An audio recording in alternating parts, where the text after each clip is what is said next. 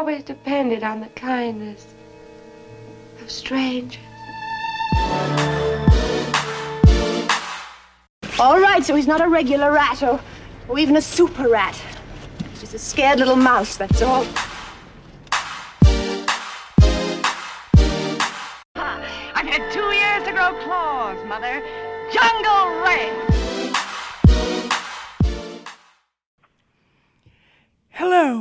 And welcome to the next episode of the Real Woman Podcast, focused on all things cinematic. My guest today is Steven LaVigne. Steven uh, has been obsessed with movies since childhood and has gone on to write numerous essays, including assessments on Woody Allen and Mike Leigh, the history of A Star is Born, and an appraisal of Vanessa Redgrave. However, it is his film classes for children that he's most proud of. He's taught children courses in silent film, foreign film, adventure, animation, and musical films. And it's his focus on musicals that we're going to be talking about today. Welcome, Steven. Thank you. Uh, so, the movies we've chosen today, we'll go through them chronologically. The first one is The Wizard of Oz from 1939. And this is one of your favorite movies. Uh, just a brief for the for the one or two people who are not familiar with the Wizard of Oz, uh, it was done in 1939. Stars Judy Garland as Dorothy Gale from Kansas, who, with her dog Toto, gets swept up in a tornado and lands in the land of Oz. Uh, and we meet a whole cast of characters the Munchkins and the Wicked Witch of the West and the Wicked Witch of the East and the Good Witch. Uh, so, is this a wh- why is this one of your favorite films? Let's start with that. Well, when I was four, it was on television the first time, and I have a vague memory of sitting there in my little rocking chair, crying my eyes out because I was so scared of the witch. And then for years and years and years, I wouldn't watch it. And finally, I think I was about 12. And I finally sat down with the family and watched it. And it is just an incredibly magical film. There is so much depth and so much beauty in it. And why do you now? What age range child um, were did you show this film to? Did you teach this film? Oh, well, I taught this every year in my um, in well, mostly when I taught third grade, so seventh and or seven, eight, nine, probably eight, nine. Uh, I read the book to them, and we did a comparison between the movie and the book, which are pretty much different. There's a lot Yeah. of lot more. Yeah, there's a lot more in the book than there is in the movie. Um, and uh, it, the, the brilliance of it is, of course, that the Kansas scenes are in black and white, and the Oz scenes are in color. But when he describes um, Kansas in the book, he's actually describing North Dakota. Really? Yes, because that's where he wound up. And um, his mother in law evidently told him that uh, And this is L. Frank Baum, correct? this is L. Frank, L. Frank Baum, yes. His mother in law was the one who convinced him to write down the stories that he was telling to the children. And one day he noticed that his file cabinet had a, a drawer that said O2Z, and that's how Oz came about. Uh, Yeah, it was just kind of random like that. I remember reading that. That you you Absolutely. you sort of want to think that it came out of his imagination, but it was just serendipitous. Yes, exactly. And uh, the, he wound up writing, I believe, 15 of the books. I think there are 31. Okay, okay. Um, and uh, And there, I, I believe I. Well, I know I read the first one. Uh, my mom, I believe, read the the first one to me when I was, you know, three or four. Um, And but I'm not. I I think I may have read the second one, but I know I did not read all 15 or 30. No, I haven't either. I have read the first two, and then I skipped ahead because I just, by happenstance, found the silent film version of The Patchwork Girl of Oz on YouTube, and I watched it. Baum created a film company in about 1914. The Oz Film Company, right? The Oz Film Company, yes. And uh, one of them was The Patchwork Girl of Oz, which is utterly delightful. Oh, that's And, good. uh, that's good to know. I'll check it out. Yeah, it's uh, you know it's a silent film, and of course for 1914, 15, it's clumsy, but it's a lot of fun to watch. And um, a few years ago, I dramatized the book for the stage, and my my friend's summer theater did it outside, and it was just a fun, fun show to do. So, how, um, what was the reaction in general by, by these seven and eight year olds when they watched The Wizard of Oz? Had any of them seen it before? A lot of them had not. Uh, it's amazing how many movies I turned the kids on to that they had never seen before, because basically, like one of the one of the um, statements that I got early in my teaching career in film was, "I want to see such and such," and I said, "Well, those you can get at the video store. You're going to see stuff you've never heard of. You're going to get to see stuff that's in black and white. You're going to get to see classics." and it was astounding what their reaction was. The overall favorite movie I taught, surprisingly, was Jean Cocteau's 1946 La Belle et la Bête. Which is Beauty and the Beast, to right? show. Yes, I generally had to show it twice because they liked it so much. and Yeah, I bet, and I could see people thinking that they wouldn't. That they wouldn't like it or they wouldn't, you know, want to read subtitles or. Well, that's the thing. When I when I opted to show them Steamboat Bill Jr. with um, Buster Keaton, they said, "Oh, they won't like it." They said, "Oh, the kids won't like uh, the African Queen." They went nuts. They loved him because this is stuff they'd never seen before.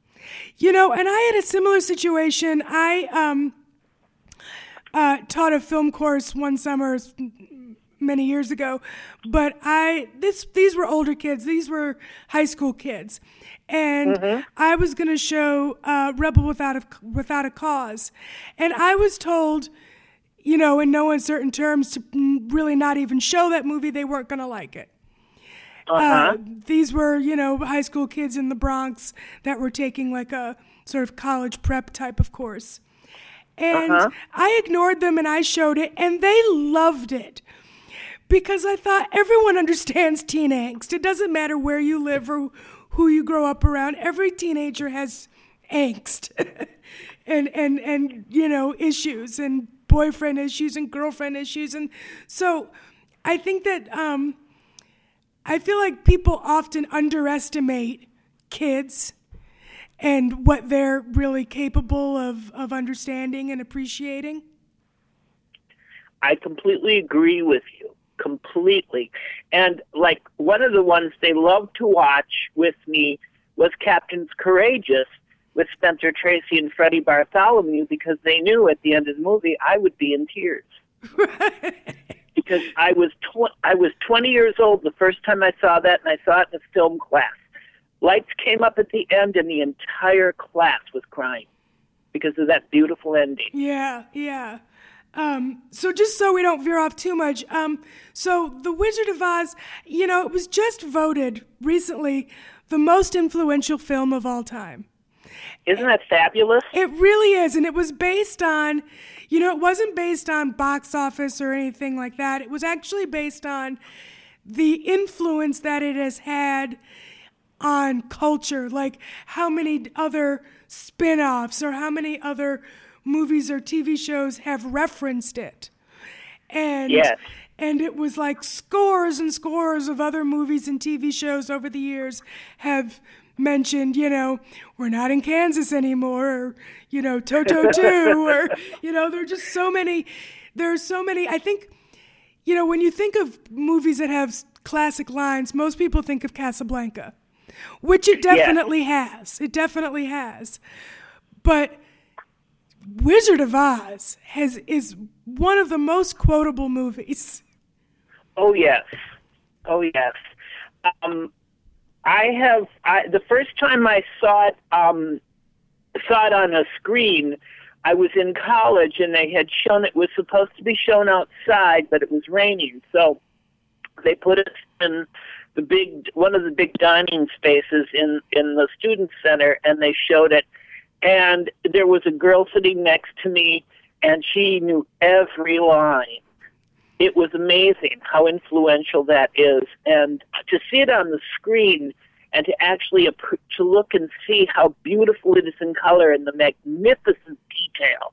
Yeah, I think yeah. that I think Cedric Gibbons, I think, was the set decorator, and oh my goodness, the little things you see in it. Yes, and that's something you know. There are a lot of movies that I saw as a kid that I have no interest in watching now. That they really were of a time that you know I enjoyed that when I was six, and that time has passed. And The Wizard of Oz is not one of those movies. It is a movie that somehow, you know, it, I can enjoy it as much now as a grown up as I did when I was a kid. And I see, you know, I see things in it. I, I feel like there, there are layers to it that I understand more now. You know, um, Judy Garland's Over the Rainbow is heartbreaking. It really is. Uh, when I was a kid, to me it was sort of, I don't want to say boring, but to me, I wanted to get to Oz.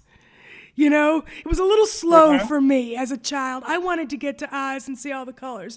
And now it's just, oh, you know, that song is just so, um, it's just, it's everything. And it almost was not in the movie. I know.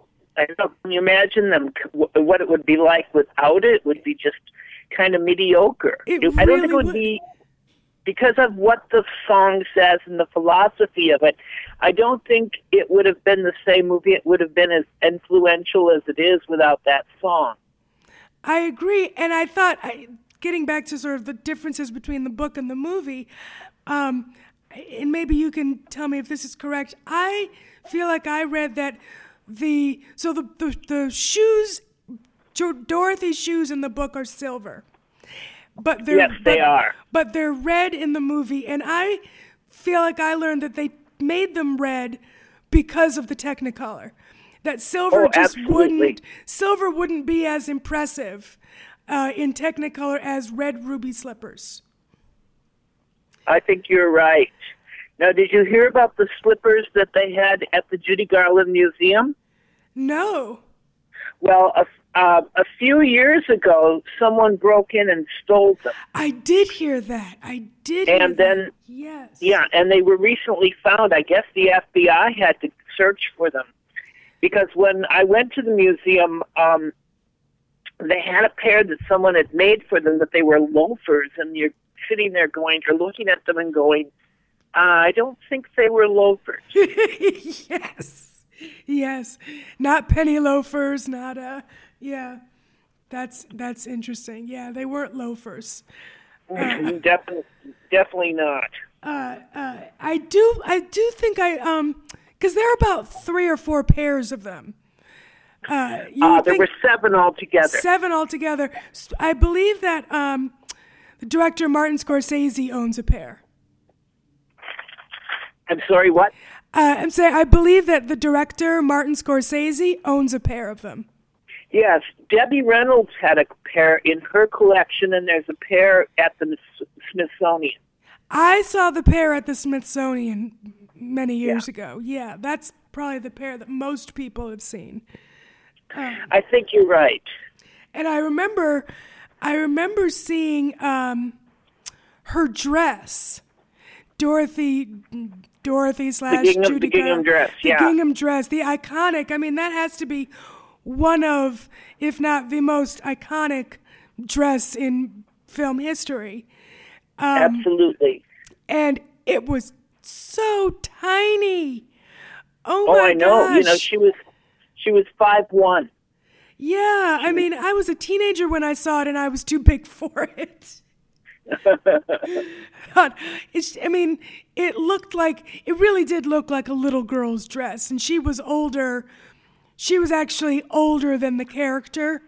Oh yeah, she was 16 when they made the movie. Yeah, and I and I read that they she actually was, you know, had gone through puberty or was going through puberty and they actually had to like tape down her chest because it was yes she was yes, she looked like a 16 year old well and the thing is the same year she's in babes in babes in arms with Mickey Rooney and she's wearing heels and it's a, a, a she's playing basically a little more mature character than Dorothy the same year and that's fascinating yeah yeah no it's she definitely um well, it's interesting because Shirley Temple was initially going to do it. Yes, they were originally going to do it with her, and they were going to trade Harlow and Gable to 20th Century Fox. And then Harlow died, and the deal fell through. And the interesting thing is that once they started filming Wizard of Oz, Fox decided they needed a competition film, and that's why Shirley Temple made The Little Princess which is a cute movie. Oh, I think it's her best film it's, next to Heidi. Yes, it's a lovely, lovely film. Uh, uh, but Shirley is no Judy. She's no Judy, and she wouldn't have been that interesting in The Wizard of Oz. Yeah, yeah. It's really not a Shirley Temple role. Um. So, so what were the kids? Uh, what was their general reaction? Did they love it? Did they have questions about it, or? they had questions, which was terrific. Unfortunately, I had two or three books on the movie at the time, and I was able to answer a lot of their questions. And if I didn't know immediately, I would just say, let me look that up, and I would get back to them on it. And they were just fascinated. Um, I think they came to understand what it's like to make a movie in my class because I would sometimes do things where I would stop it and say, okay, how do you think they did this or something? Mm-hmm. Like when the house falls on Buster Keaton and Steamboat Bill Jr., you know, and he's standing up and the house is all around him. Right, right. Uh, and little things like that. Uh, because fortunately, you know, over the years, there's been interviews with Margaret Hamilton. I remember she was on some talk show and she talked about how she was on the pipe that was creating the smoke for the broom Yes. And she was thrown and had whiplash. Oh, she was tortured had... through that movie.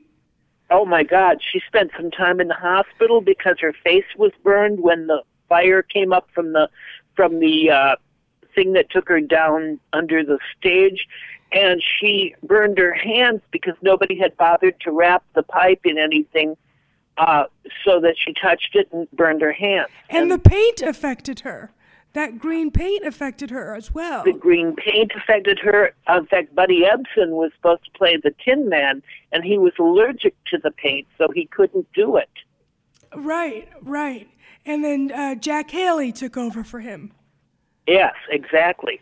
Uh, yeah, no, they all they all sort of went through their own issues with that physical uh, and emotional issues with that oh, the production of that movie. Absolutely. So I, I I hope that they know it was worth it. oh, I think they all realized it. And, I think, and over the years, because it is so beloved, I think they all came to really accept it. I think the the only sort of bad thing for Wizard of Oz, bad is really the right word, but it came out in 1939, which is widely considered one of the greatest years of film ever. Absolutely. And it and it's like if it had come out in any other year, it would have been a major standout and probably would have swept the Oscars. But it came Absolutely. out the same year as Gone with the Wind and Mr. Young Mr. Lincoln and Stagecoach and, and the women. I mean, it was like it, the fact that it won anything at the Oscars shows how great it was you know, uh, even at the time. Judy Garland received a special award yes, uh, for her performance, and I believe uh, Over the Rainbow won. Yes, I believe it won Best Song. Yes, yes. Um, which makes sense. Yes, yes. Uh, so that's definitely it was. It was one movie. We're going to talk about three movies, and it's one movie I actually didn't rewatch, um, only because. I have seen it so many times. I'm like that girl who was sitting next to you at the student union. I Yep. could recite it Yep. backwards and forwards. Um, I do want to say that if you do ever go up to Cedar Rap- Rapids, Minnesota, to the Judy Garland Museum, it is the house that she was born in. It's no longer in the town. It's been moved just outside of town. They built a museum next to it. But they have one of the test dresses. And they have a strange pair of shoes that aren't ruby slippers, but they're they're uh, like elk shoes. They have a Winkie costume and a Winkie weapon Really? and then they have yeah, and then they have the um, they have the muff and coat that Margaret O'Brien wore in Meet Me in St. Louis, and they have some other things. They have the carriage from the horse of a different color. And oh, and carriage- I love the horse of a different color. That was one Yeah. of my favorite sort of, you know, one one or two scene characters was that horse of a different color. Yes, and the thing about this this this um, carriage is that it's the same carriage that Bette Davis rode in Jezebel. No. And yes, and it was uh, it, the carriage is very old. Lincoln rode it. Actually, President Lincoln. Yes, Wow. Now, And it- wow. yeah, I know, and it's just sitting in the corner. And uh, an interesting thing too is when you go in the house, there's a sign on the door to the basement or probably the root cellar that says that Mrs. Gale was or Mrs. Mrs. Gale, Yeah. Mrs. Um, oh, uh, Gumm, the mother was afraid of tornadoes, and so at one time she and I don't think the father was home, but the three girls had to go down into the basement because of a tornado. And I thought that was kind of interesting. that is interesting. So, so, so Judy Garland lived through one. I'm sorry, Judy. What?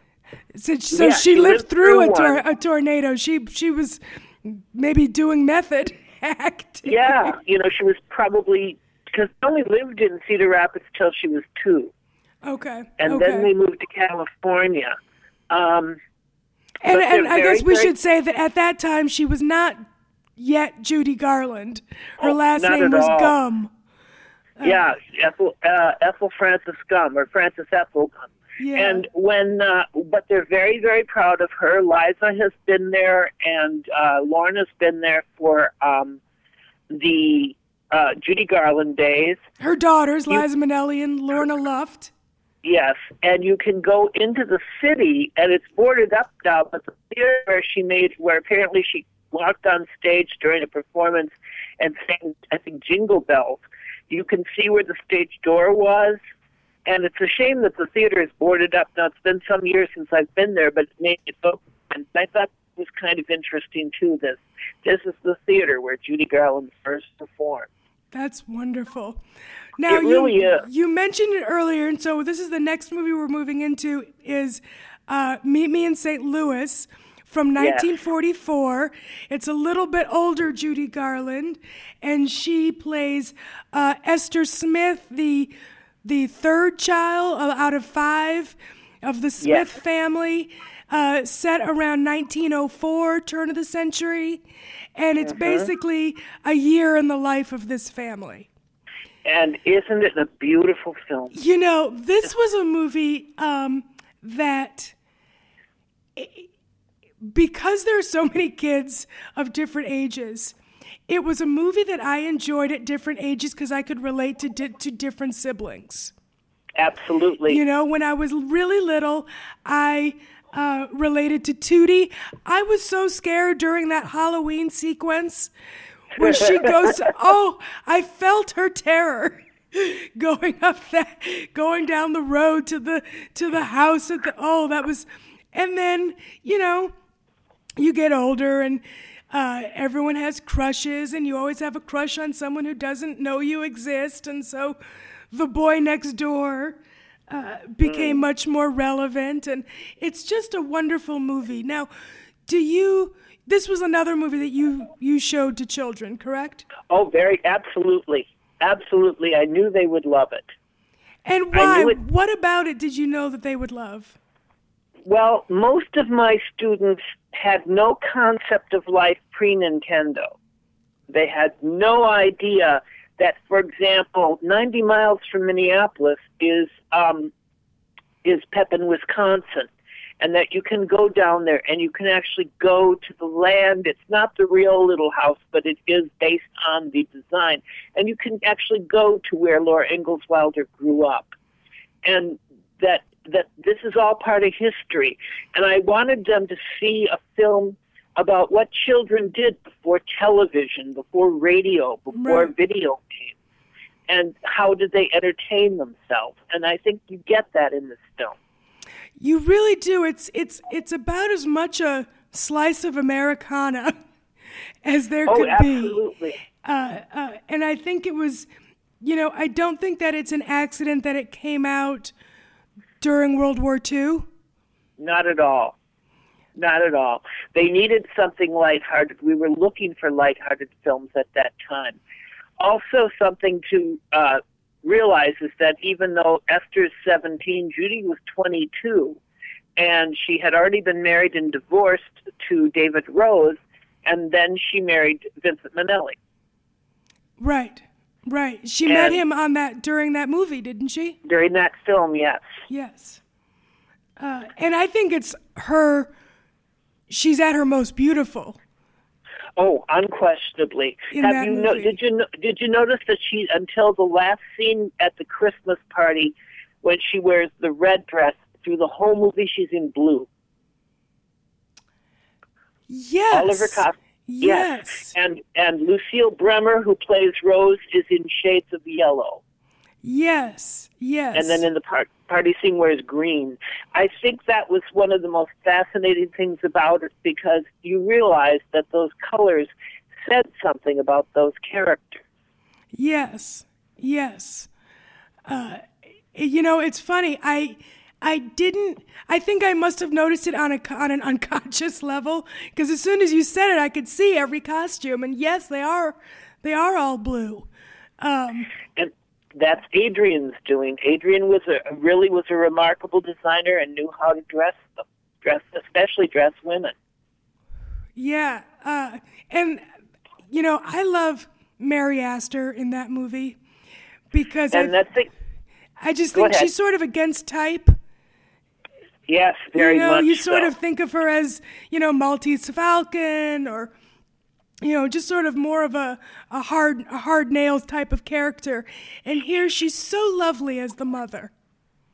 Well, she had gone through a scandal uh, five or six years earlier. Um, she had uh, she had written a diary and kept a diary and wrote in purple about her affair with the playwright George S. Kaufman. And she was married to a husband, and it, it, created a custody battle over the child, and she had sort of been blacklisted in a way and her in her comeback after playing Maltese Falcon, she accepted a lot of mother roles, and that was a good thing because she rebuilt her career. And after five years after Meet Me in St. Louis, she plays Marmee in the 1949 Little Women, Yes, yes.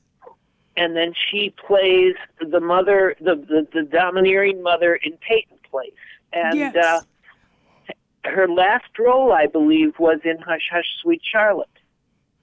Which is a uh, you know, Bette Davis and Olivia yeah, I saw that. I saw that movie, and it traumatized me.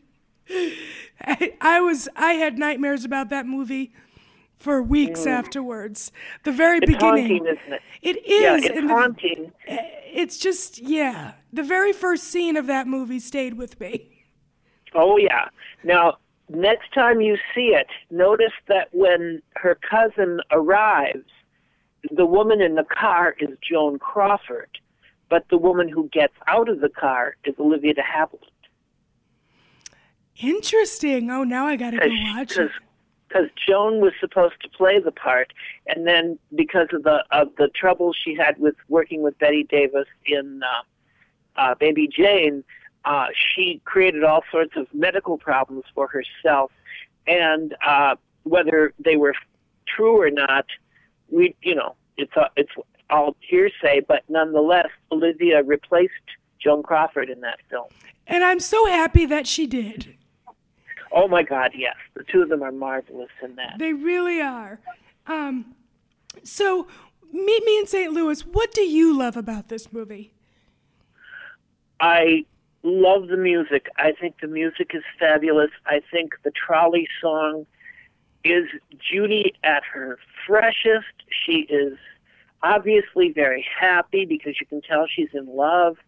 And it just, the original movie was supposed to be a thriller, a mystery. Really? And then they realized, yeah, and then they realized that that would be wrong, that they needed to create this piece of Americana. And it, it it's just such a refreshing film. And the fact that the big tragedy of the picture, the big problem with the picture is the family's going to have to move to New York and maybe come back to see the, the World's Fair. It's, you know, that's that's the big conflict in the film. But and all the characters, like you said, all the people are beautifully realized. Yes. They're they're they're fully fleshed out. They're not just oh, I'm going to say these lines. And you can see what kind of lives these people have. And that's not easy to do with that many characters. I mean, Not at it's a, it's a large. It's five kids and a, and the parents and the and the maid, and you And the really grandfather. and the grandfather, yes, and and you really do at the end feel like you know these people. Absolutely. Now, for example, the grandfather is also the doctor that won't allow, won't go with Scarlett to birth Melanie's baby in Gone with the Wind. So he was he was busy. He was few- busy. He was a he was a working actor quite a bit. You'll see him in lots of movies at MGM. And then, of course, Marjorie Main, Yes. who five years late earlier was in The Women, and then would go on to make the Ma and Pa Kettle movies. Is is delightful as the maid. Yes. No, I, I really do. Um, all those characters are just, they're, ju- you know, it's like, it's just fun. You know, It there's is. nothing, there's nothing, there's no hidden agenda. There's nothing mysterious. There's nothing, you know, that you have to really uncover. Um, No. It's just pure fun. And, and I think that it's enjoyable. I mean, again, like The Wizard of Oz, uh, it's a movie that I saw as a kid, and and my mom and I watched it almost every year around Christmas, and I'm not even sure why we sort of think of it as a Christmas movie because it takes place throughout the year. It does, you know, and the ending is Christmas. Um, but it has sort of because because have yourself a merry little christmas uh, you know both in wizard of oz and meet me in st louis judy has like a signature song and Yes. while i agree with you that the trolley song is wonderful and i love that song uh, have yourself a merry little christmas was really the standout of that Yes, movie it is.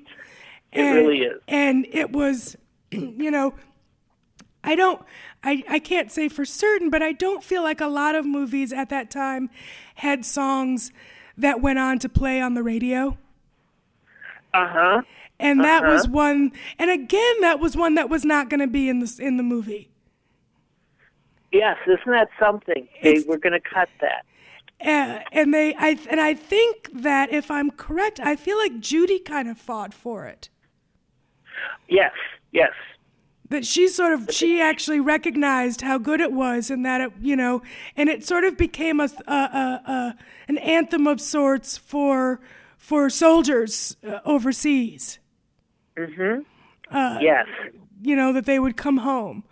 Um, and so it's sort of become a, a, a- a christmas movie because of that.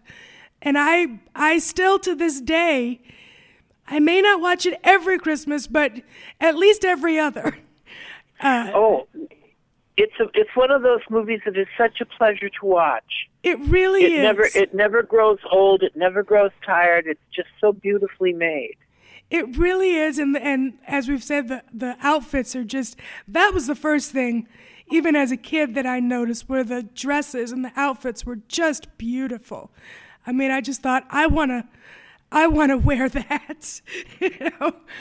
Uh, mm-hmm. I, I, I, wasn't too keen on the corsets, but, but, but and I can remember, you know, thinking, why were they doing that to themselves? Well, and that's interesting because when they did that scene, a lot of the kids asked what it was and why, and it it was. I, I explained it to them, and I explained how many women broke ribs and broke bones because of this. Um, in in Little House in the Big Woods, it talks about how Pa Ingalls was able to span Ma's corset, Ma's waist with his hands. And now my hands aren't that big, but I so I moved them away. But I went, that's dangerously thin. Yes. And and a lot of women, you know, fainted. That's why they created fainting couches and uh, that led me to do research on Amelia Jenks Bloomer, and so she became the top one of the topics during Women's History Month. And who is she? she created bloomers, which were like well pantaloon type of thing. Right, right. But they, but they freed women from the tortures of the corset. Oh well, then she's my hero. yeah, yeah. That's, so yeah. that really made a difference to women, and they they started wearing bloomers instead of corsets. Uh, yeah, I, I I I could definitely go for that. yeah. Uh, but but I must say, for all the pain, that you do look good. oh yeah. It does oh, give God. you it does give you a, a you know it may be an unnatural look, but it's definitely uh, you do look nice. I can see why you know I can see why they would want to wear it, but the pain of it all. Oh gosh. I mean yeah, that whole scene where she's like breathe. Take a deep breath to tighten it. Oh gosh. And, and yet, I met a singer who has since retired, but she did a show at the Guthrie when I worked there, and uh, named Joan Morris, and she said that because she recorded a lot of old songs, and one of them w- was an album of songs from the period, and she sings "Meet Me in St. Louis, Louis," and she said she always dressed up in the era and she said she'd wear a corset because the corset made you stand a certain way and made you breathe a certain way that was right for those songs. Interesting. Interesting. Isn't that something? Yes. And wow. and I I got to meet Margaret O'Brien in 1989. A book came out called Directed by Vincent Minnelli. And she came to Minneapolis for a screening of Meet Me in St. Louis. She was absolutely lovely.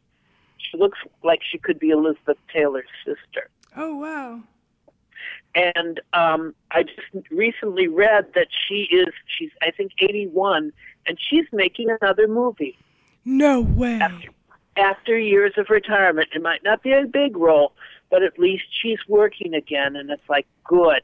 Yeah. Good for you. Wow, that's wonderful. Isn't that wonderful? I'm so thrilled. I, And I Margaret know what the O'Brien was is. Tootie, correct? She was Tootie. She was the youngest daughter of the Smiths, the Smith Yes. family, and she has um, really one of the most emotional scenes in the movie. Oh my God! I yes. mean, she has a breakdown that you would think she has to be a, you know, a seasoned actress, which she was by that point, actually. Um, Mm-hmm. To to have that scene, I mean, it was on a, you know, it's a type of moment that you would think an adult would have. Absolutely. Uh, and what a beautiful scene because it triggers the climax of the picture. Yeah, yeah. No, it's a it's a wonderful scene, and I, and if I recall, I feel like I've heard her talk about it, and say that there was like a a, a, competition among you know between her and other child actresses of the time. Uh, I think it maybe even Elizabeth Taylor was mentioned, and it was like the director basically goaded her to say, you know, like Elizabeth Taylor could do this. You know, it was like made her tried to make her feel bad to say another little girl could actress could do this to to really sort of spur her on to this emotional breakdown. Mhm. Mhm. I know that they did that with Jackie Cooper. They told him that his dog had died, and then he, in I think it's the Champ, he puts out that beautiful crying scene. Yes, uh, it's awful to, to manipulate children that way, but Oh, uh, but but it's but it Hollywood, and it worked. yeah, Um, so meet me in St. Louis. What um, what you said the kids had had had questions about it. What were some of the questions that they asked? Well, besides wanting to know about the corset, they asked why they they weren't playing baseball or uh, the Halloween scene, especially. Why were they doing things that way? And so I had to explain to them that that they didn't do trick or treating. That Halloween wasn't really even a, a holiday of any sort until probably maybe ten years earlier. And this is what the kids did to create their own fun and uh, that interested them Yeah, because you know all they know is you go put on a costume and you go out and ask for candy. Or Right. as I got older with my teaching, we would have a party and we couldn't have Halloween, so we we had a a, a fall harvest dance and Right. things like that. But they didn't understand that this is that some of the things that are commonplace to them didn't occur back then. and it's interesting that they asked why they didn't play baseball because I thought because I would think well they're girls and it was, gender issues were guidelines were much more strict then. Girls would not have played baseball. No, no, they would not have. They would be expected to to um, maybe do some sewing, and they Yeah. might play like a board game of some sort or a card game. But no, you didn't do that at that particular point in time. and and their brother was a little well he was like a college guy um, Yeah, so yeah. he was a little older he wouldn't have been playing baseball anyway um, No, he no, may he have was as a much more interested in his pipe, and he was much more interested in being a man. yeah yeah uh, no it's it's it's very interesting and i i i must say one of my favorite scenes in that movie is the phone call Oh yes, isn't that one, a wonderful scene? Yes. And Oh. because I feel like it's relatable in so many levels. Um, because I can remember being a teen girl and getting a phone call during dinner, and my dad having a very similar look on his face. you know, of now I was younger and I certainly, you know, that and I wonder if the kids thought of this because when I was a kid, I remember thinking these girls were so young to be getting married. Uh-huh. Uh I mean, they were what, 16 and 18 maybe? Mm-hmm. Well, uh, Esther is 17, and I'm I'm thinking that that um, uh, Rose is about 18, Yeah. maybe 19. um, which you know at this day in this day and age we would think that is way too young Mhm. Oh yeah, but at that time that was normal unquestionably yes. uh, it wasn't like they were going to go to college Well, not at that time because it wasn't a common practice for women to go to college. It was expected for the man to do that. But then again, a, gr- a woman could get a could be a teacher, but she wasn't expected to have classes on how to be a teacher. At the time, she just w- went into the classroom and taught. Uh, which is a little interesting you would think you'd want to teach your teachers how to teach Exactly. Exactly. I went to when I was in when I was a, a, a freshman. I took a summer course, and one of the people in there was a teacher who said that when she had started teaching, it wasn't required to take these classes. Now, all of a sudden, she had to make up for it. So she was taking a summer class in speech. uh, And this, And is, that's- this is the early 70s. yeah i was going to say and that's not 1904 that's you know No, no. Um, so even into the 70s, that women weren't. wow. Uh, so Well, she she must have been teaching in the '60s. Oh, absolutely. But then again, think I I went to Catholic grade school, and the nuns never were taught how to teach. The nuns were just sent to a classroom, given a curriculum, and that's what you did. Wow. Um, yeah, exactly. Uh, so then the third movie we're going to talk about is Gigi. And you say Oh. this is your all-time favorite movie musical. Uh, Absolutely. Now, Gigi, Gigi is um, Leslie Caron and Maurice Chevalier. Uh, it's Louis Jourdan and Hermione Gingold, who I love. And it's uh, 1958, so it's a Yes. few years after the other two. And Uh-huh. it's basically uh, Louis Jourdan plays a playboy who the ultimate conflict, I guess you could say, is he has to choose between li- con- continuing on with his playboy life and sort of becoming Maurice Chevalier, or settling down with Gigi. And Yes. and Gigi is uh, is an interesting girl char- girl character. She's basically being trained to be a courtesan, Yes, she is. which is because that's the tradition of her family. and that's basically a fancy prostitute. Yes, I mean, that's like a high class prostitute. And Uh-huh. and I have to say that this was the one I, I rewatched because it really had been a very long time since I'd seen it. And it wasn't one that I had it wasn't a movie that I really connected to as much as a kid. And but I have to say I loved it this time around rewatching Yes. it this time around. And I think as I was rewatching it, I thought, at least for me, I had to be a little older. I had to be Uh-huh. older to really enjoy it and appreciate it. Um, oh yeah, this is not a film I would show to kids. It's not. It's it's more complex. Um, it's it's not even that the plot itself is complex, but the ideas uh, in it are are a bit more complex, and Oh, much, very much so. and you really deal much more with adult themes, even though in all three movies there's a young girl at the center. Um, Gigi is really not where you could say Wizard of Oz and Meet Me in St. Louis are kids' films slash family films. Gigi is much more of a of an adult film. Absolutely. Um, so, what do you love about Gigi? Oh, it was shot in Paris. It makes Paris look so beautiful. The only other movie that I've seen set in Paris that makes it look as beautiful as Gigi is Funny Face. Yes. Um, the music is by Lerner and Loewe, fresh off My Fair Lady.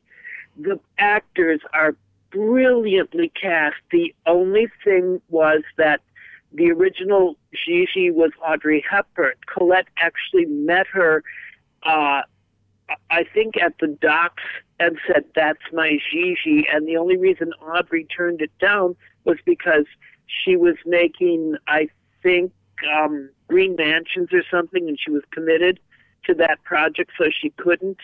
Also, she was married to Mel Ferrer, who was something of a Svengali with her.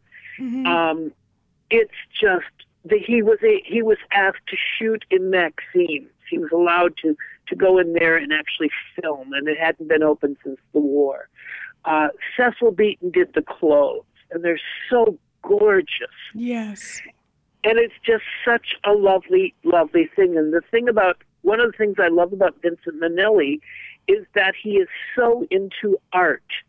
And there's a painting by Mary Cassatt, and the wallpaper in Mamita's apartment resembles the Cassatt painting.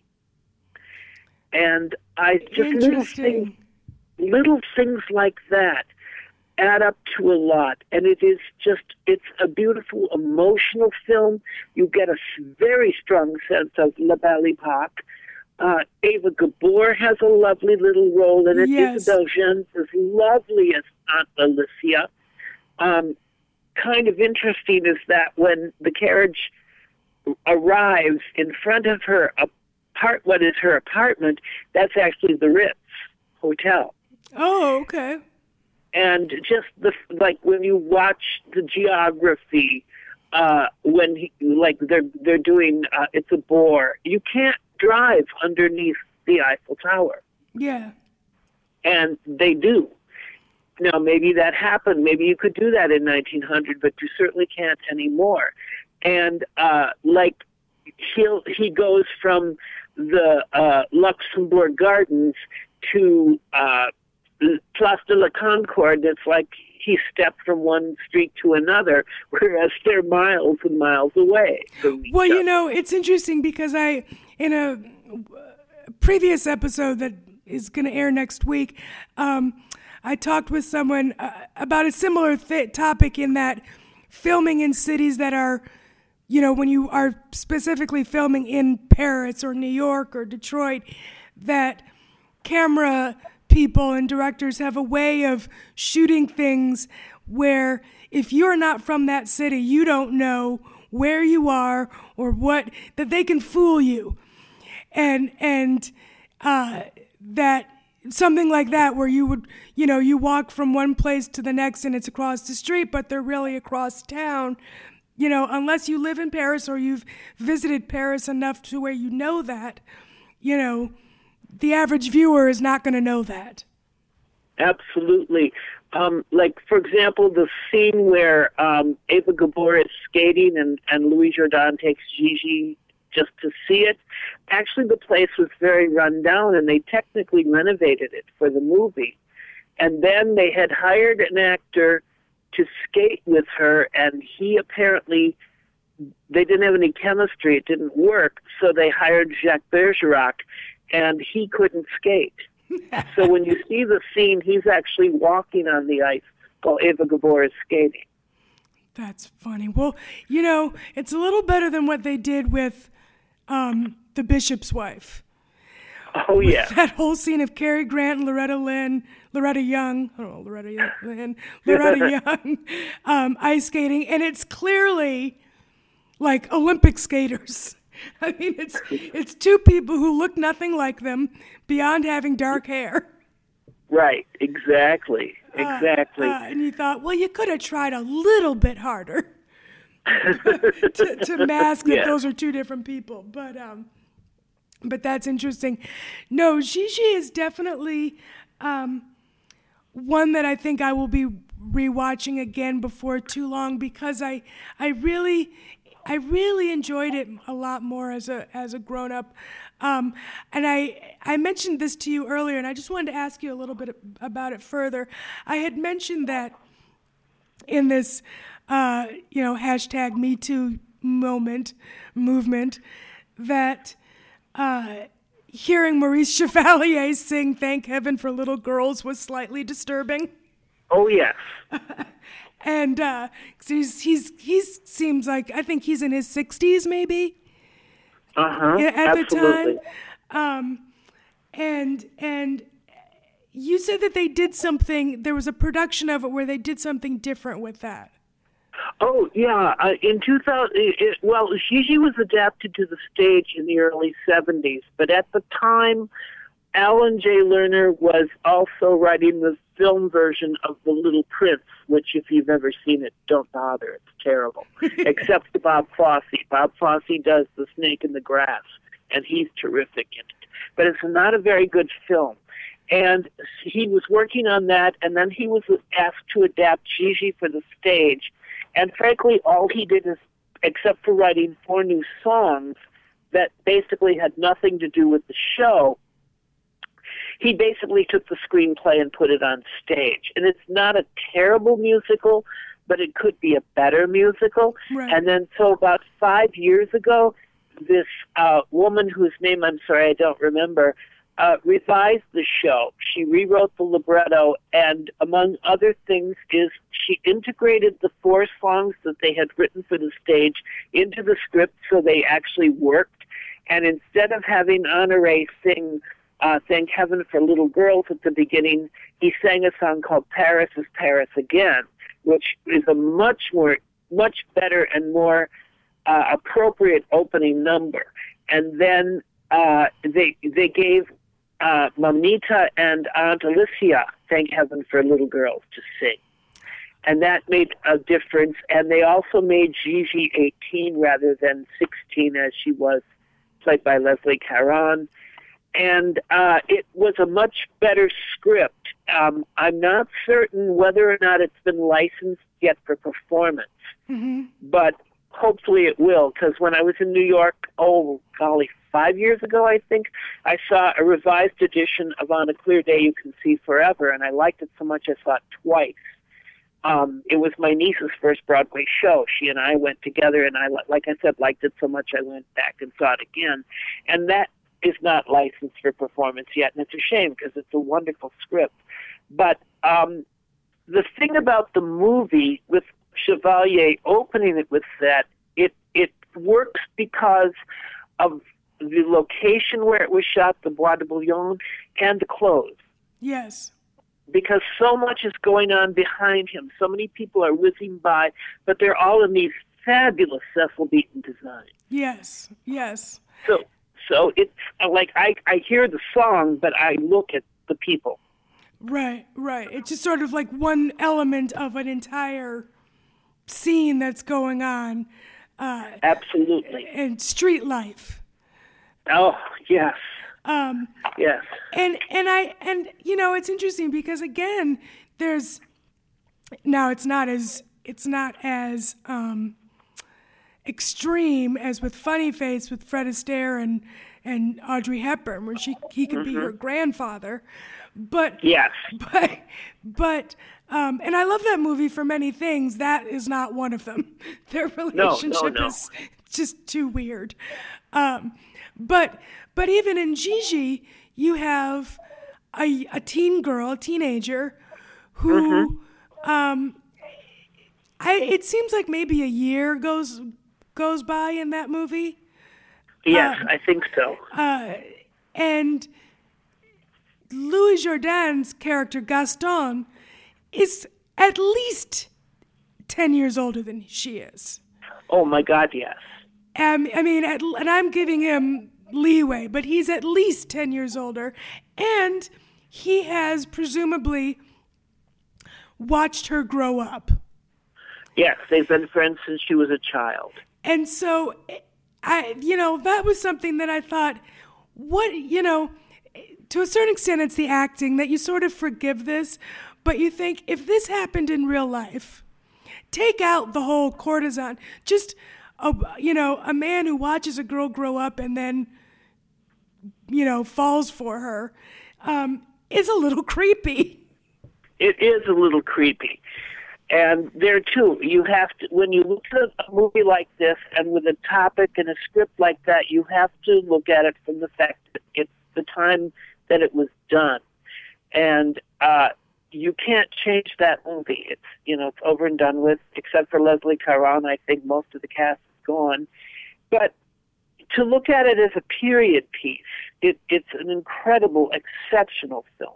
Yes. And, Yes. Uh, Vincent Minnelli, Vincent Minnelli and Cecil Beaton, both with that strong sense of design and the sense of the art of the period. It's all there, and it it it just it's a lovely celebration of the Belle Epoque. I don't think there's a better one.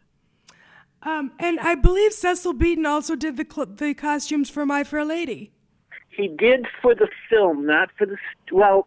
for the film. I don't yes. know if he did them for the stage or not because I saw an exhibit of his work at the Museum of the City of New York, and I, I thought, saw that as well. And remember the centerpiece was opera costumes, Yes. and I'm, I'm I'm looking at them and going, wait a minute, where's where's the ascot dress? Yes, yes, that's all. That's all we wanted to see. Oh yeah, Yes. um, I I saw a Marilyn Monroe exhibit. It was in honor of her 90th birthday in Amsterdam a couple of years ago, and uh, they had because she admired Harlow, they had the the dressing gown that Harlow wore in Dinner at Eight, and because which is a lovely movie, I have to say. Oh, I love that movie. fabulous movie. movie.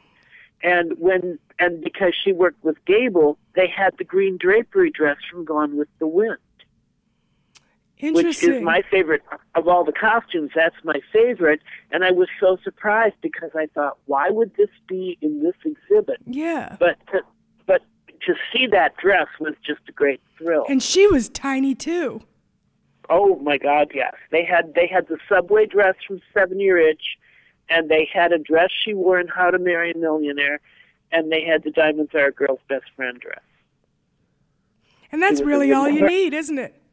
Yes, it is. but on the other hand, they also had her, copies of her shooting scripts.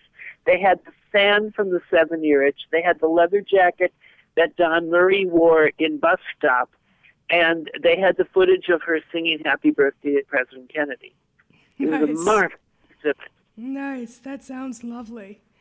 And that's um, why I, I don't understand why we don't have a Hollywood museum, you know, which Debbie Reynolds tried for decades to Yeah. create. Yeah. Where where is the Edith Head Museum? Where is the Cecil Beaton Museum? Where are those dresses? Yeah. Where are those costumes and props? They're really just spread around. I mean, I'm sure the Smithsonian has a lot of them. Um, I feel like I feel like I heard a few years ago that the Academy of Arts and Sciences was trying to put something together, a sort of museum. I had heard that too, but I don't know if anything's come of it. I'll have to look that up. And George George Lucas has got you know as much money as he can possibly need and more. Is going to open a Star Wars museum in Chicago. Hello, you only worked with Debbie's daughter. You made her a star. Why don't you give Debbie some money and let her stuff be in a place?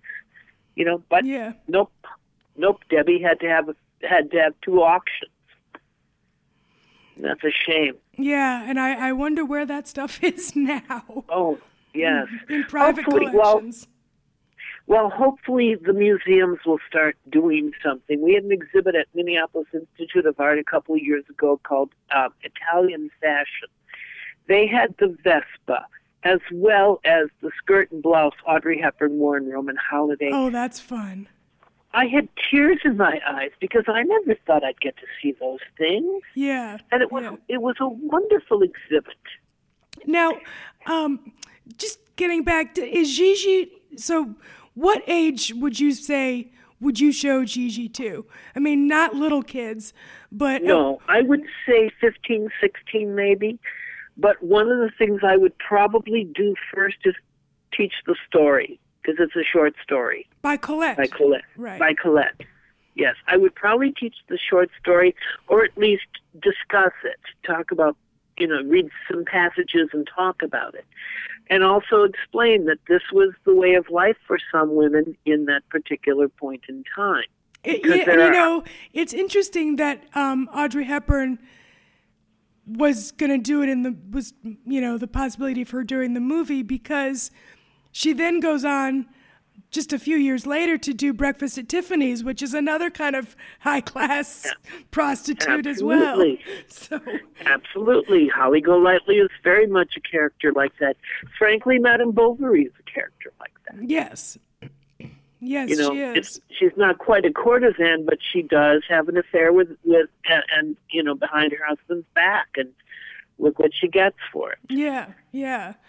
Um, no, these are all three just wonderful, wonderful movies. And I hear that, um, I don't know what the date is, but you can check.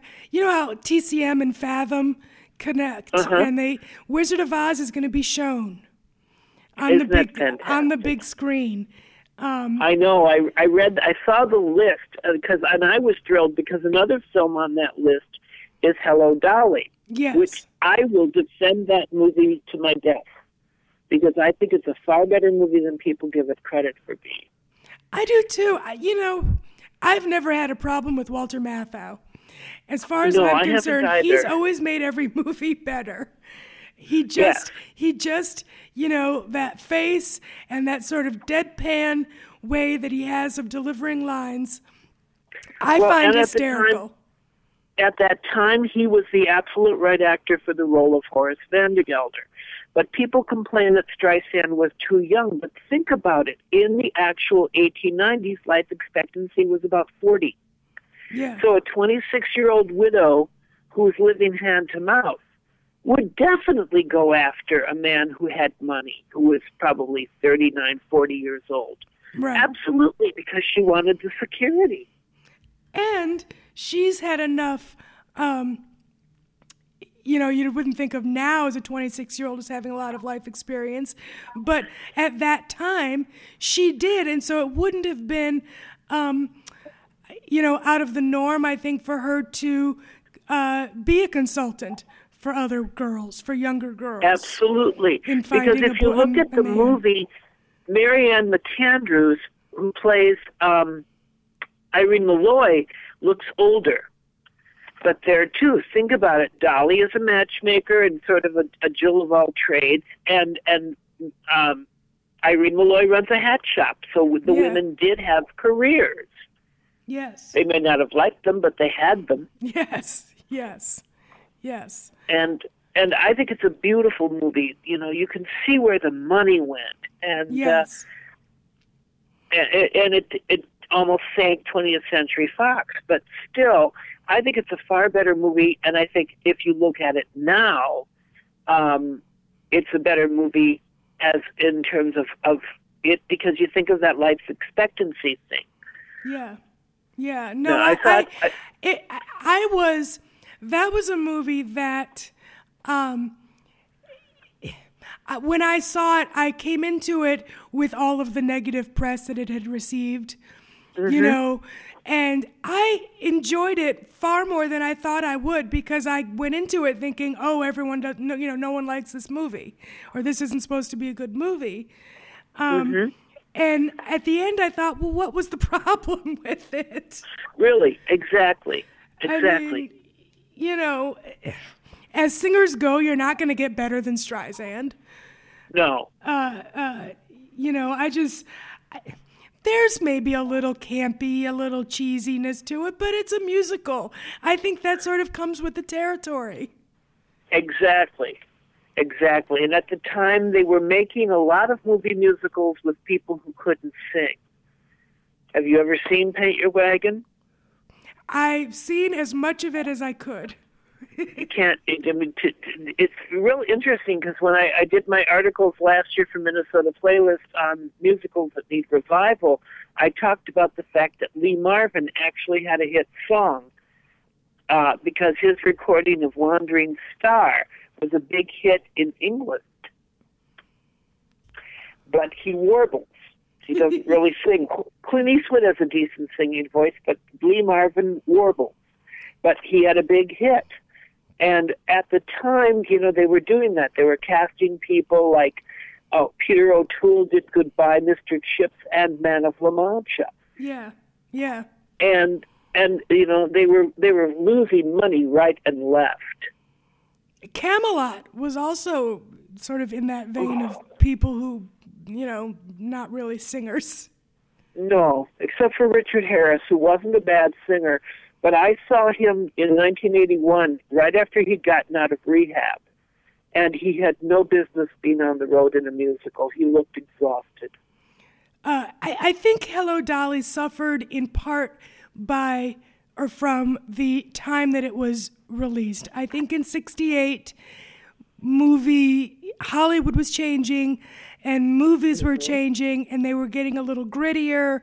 They were getting a little more, um, I don't want to say real, but you know, it's just uh, dealing with uh, maybe more real issues. And I feel like Hello Dolly was sort of seen as a throwback to a different absolutely. time from to the 40s and the 50s eh, you know to a meet me in st louis or or gigi you know a, a big spectacle type musical that just you know i think if it had come out 10 years before it would have done better Absolutely, it would have. And maybe no, I don't think Carol Channing would have done it because she wasn't. uh She's not, you know, she was a glorious performer. I saw her do the show, but um she wasn't a Hollywood name. But there might have been someone else at the time, even Julie Andrews or someone like that, who would have taken the part, and it would have made it. It would have been a different show. Or they would have gotten someone like a not not Audrey Hepburn, but they would have gotten someone, you know, who could act and then dubbed dubbed the singing voice, Yes. like they did for And Audrey and My Fair Lady. Well, and I I think that's kind of a shame that they they made they dubbed her. She has a way. lovely singing voice, actually. She has a lovely singing voice. If she could sing Gershwin, why couldn't she sing Lerner and? Yeah, and, and, And- it, she may not have as strong a voice as Julie Andrews, but but I think she had a lovely singing voice. And they didn't need to they did not need to dub it as much as they did. I went to the 50th anniversary screening of My Fair Lady, and up to that point, I was kind of like, well, okay, Audrey Hepburn's playing Liza. And I finally realized that she's just fine in it. She's just fine. But they showed a documentary earlier and talked about that and had footage of her singing, and you're thinking, why did you not let her sing? Okay, maybe have Marni Nixon sing the high notes for her, but why not let Audrey sing? And I think that was it that finally I went, this is a perfectly fine performance. Yeah, yeah. And it's one that's one of my favorite musicals, I have to say. Oh, I mine love too. I love My Fair Lady. It's just uh and I saw it um gosh, I saw that when I was a little kid, but I I recently saw uh, uh, a sort of off an off Broadway production of Pygmalion. Oh, really? Yeah, this year that Wonderful. was that was really nice. It was really I really enjoyed it. Um, but My Fair Lady is just it's one of those. Well, i- you know, it's it's kind of reminds me of Gigi a little Yes. bit. It's sort of in more like Gigi than than Meet Me in St. Louis Uh huh. and and it just I don't know. I you know, and here also you have Rex Harrison, who again is not a singer. He sort of No. talks through the, you know. I mean, I, Audrey is a better singer than he is. Yes. Uh, but but he created a style that a lot of other people used, like Robert Preston and Richard Burton, yes, and that's just fine. and Music Man is. I love Music Man, it, and I believe that it's my mom's favorite musical. Oh yeah, I just it was just on the other day, and I watched it again. uh, and it's sort of like um, Meet Me in St. Louis in terms of just being pure fun and pure Americana. I mean, That was one of the Iowa. favorite movies my kids liked. They mm. loved Music Man. They loved The King and I, Interesting. but they didn't. Yeah, but they didn't like Brigadoon. Well, I can't fault them for that. I don't really love can't Brigadoon either. either. Well, I think it's lovely. I saw a gorgeous production at the Goodman a few years ago. Have you seen the My Fair Lady at Lincoln Center? I have not. I wanted to, but I have not. I've heard that it's wonderful. Um, someone else has taken over. Lauren Ambrose Oh yeah, is Laura, not doing Laura, it. Laura Benanti is going to be. It's good. She's fine as Liza. Uh, uh, Lauren Ambrose was lovely. You've got Rosemary Harris as Mrs. Higgins. Um, I don't remember who took over for the part of Doolittle, but it's a glorious production. Frankly, for no other reason, it's worth seeing to see the hat, the ascot. The ascot hat is because the designer went in the opposite direction from Cecil Beaton and put Liza in black and white and put everyone else in colors. But the hat is just stupendous. Oh my! Now I gotta see it. I definitely have Plus, to see it it. gives it gives the show an ending that you're going. You know, you've always thought okay, and um, the ending is very very good. It ch- it changes the show, and it's a good good way of changing it because it's it's there's no dialogue. It's just the action. Um, That's good because that's definitely a movie that it's one of those movies where you love the whole movie until the very end, oh yeah, and the Oh, very yeah. end is always a, is always been a little problematic. You know, you Well, yeah and the original play doesn't end that way. no and so it's interesting that the, he changed it for the musical because they also changed it for the 38 film version. And the 38, um, that's um, I believe it's Leslie Howard and Wendy Hiller. Wendy Hiller, yep. They are closer in age. Very much so. Than uh, Rex Harrison and Audrey Hepburn, and I feel like that um, was one of the issues. It's sort of that Fred Astaire, Audrey Hepburn. Again, Audrey's Absolutely. always paired with men who could be her father or grandfather. Um, right. But, you know, and I've never really understood why. You know, I understand why Rex Harrison was in it. I understand why they bo- they cast both of them, but at the same time, you think if they had been a little closer in age, it just would have been that much more believable. Absolutely. Well, Fred had retired and then decided not to retire. It was one of the projects they offered him, and he had done Funny Face with his sister as a stage musical. So he was the appropriate actor to ask, but there could have been an older actress, Dolores. Well, no, not Dolores Gray. She would have been too too sharp. But Audrey was young and innocent, and it works. Yeah, yeah you know, and she looks great in those Givenchy clothes. She does. She does. Yeah. Uh, and I love the the story behind that. When she, um, because she first she first did Givenchy and Sabrina. Yeah. And and they made an appointment for her because at the time of Sabrina, Edith Head was the costumer for all those movies, and they didn't go with her because they want they said they wanted something more modern, more contemporary. Uh-huh. And so Audrey, they made an appointment for Audrey at Givenchy in in at his salon in Paris.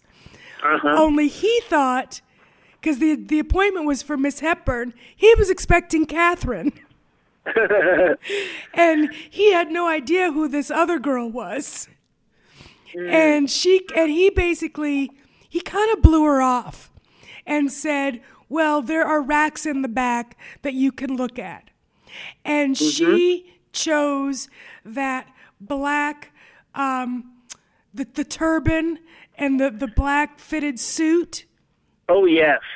And, and for that, you know, first scene when she's returning from Paris. And, uh, you know, Sabrina basically made not not just Audrey, because she was sort of she was pretty much already a star, but that really cemented her. But it made Givenchy. Oh, it certainly did. It certainly did. And he knew who but, she was after that. yes, he did. Uh, but now, do you do you know that the black the the outfit she wears to Sing Sing in Breakfast at Tiffany's with the wide brimmed hat? Yes. The black hat and the with the white ribbon. That's not Givenchy. That's Edith Head. Really? Well, maybe yeah. Edith Head had learned from Sabrina and thought and knew how well, to uh, upgrade. I think so. Well, you know, and she, she, another movie I watched again last week was White Christmas, which is my very favorite Christmas movie. And you look at the way that the shoes matched the stockings and the pants yes. on Danny Kaye and that lovely thing that Rosemary Clooney wears with the brooch, the diamond brooch in the back. Yes, yes. Incredible costumes in that. Yes. No, Edith Head was was a really the top A game of of costuming. Definitely. I uh, absolutely. I read once that she. Um, because she basically gave Barbara Stanwyck her look Oh yeah. And and oh, yeah. said that of all those that she said that Barbara Stanwyck had no waist. And that she gave Barbara a waist by putting her in these high waisted skirts. And, oh, yeah. and gave her the illusion of having a waist by putting her in these long, high waisted skirts. Some of those waists come right up to her chin, practically. mean, yes, they do. Uh, uh, but it gave her a figure that she that she did not have out out of those clothes.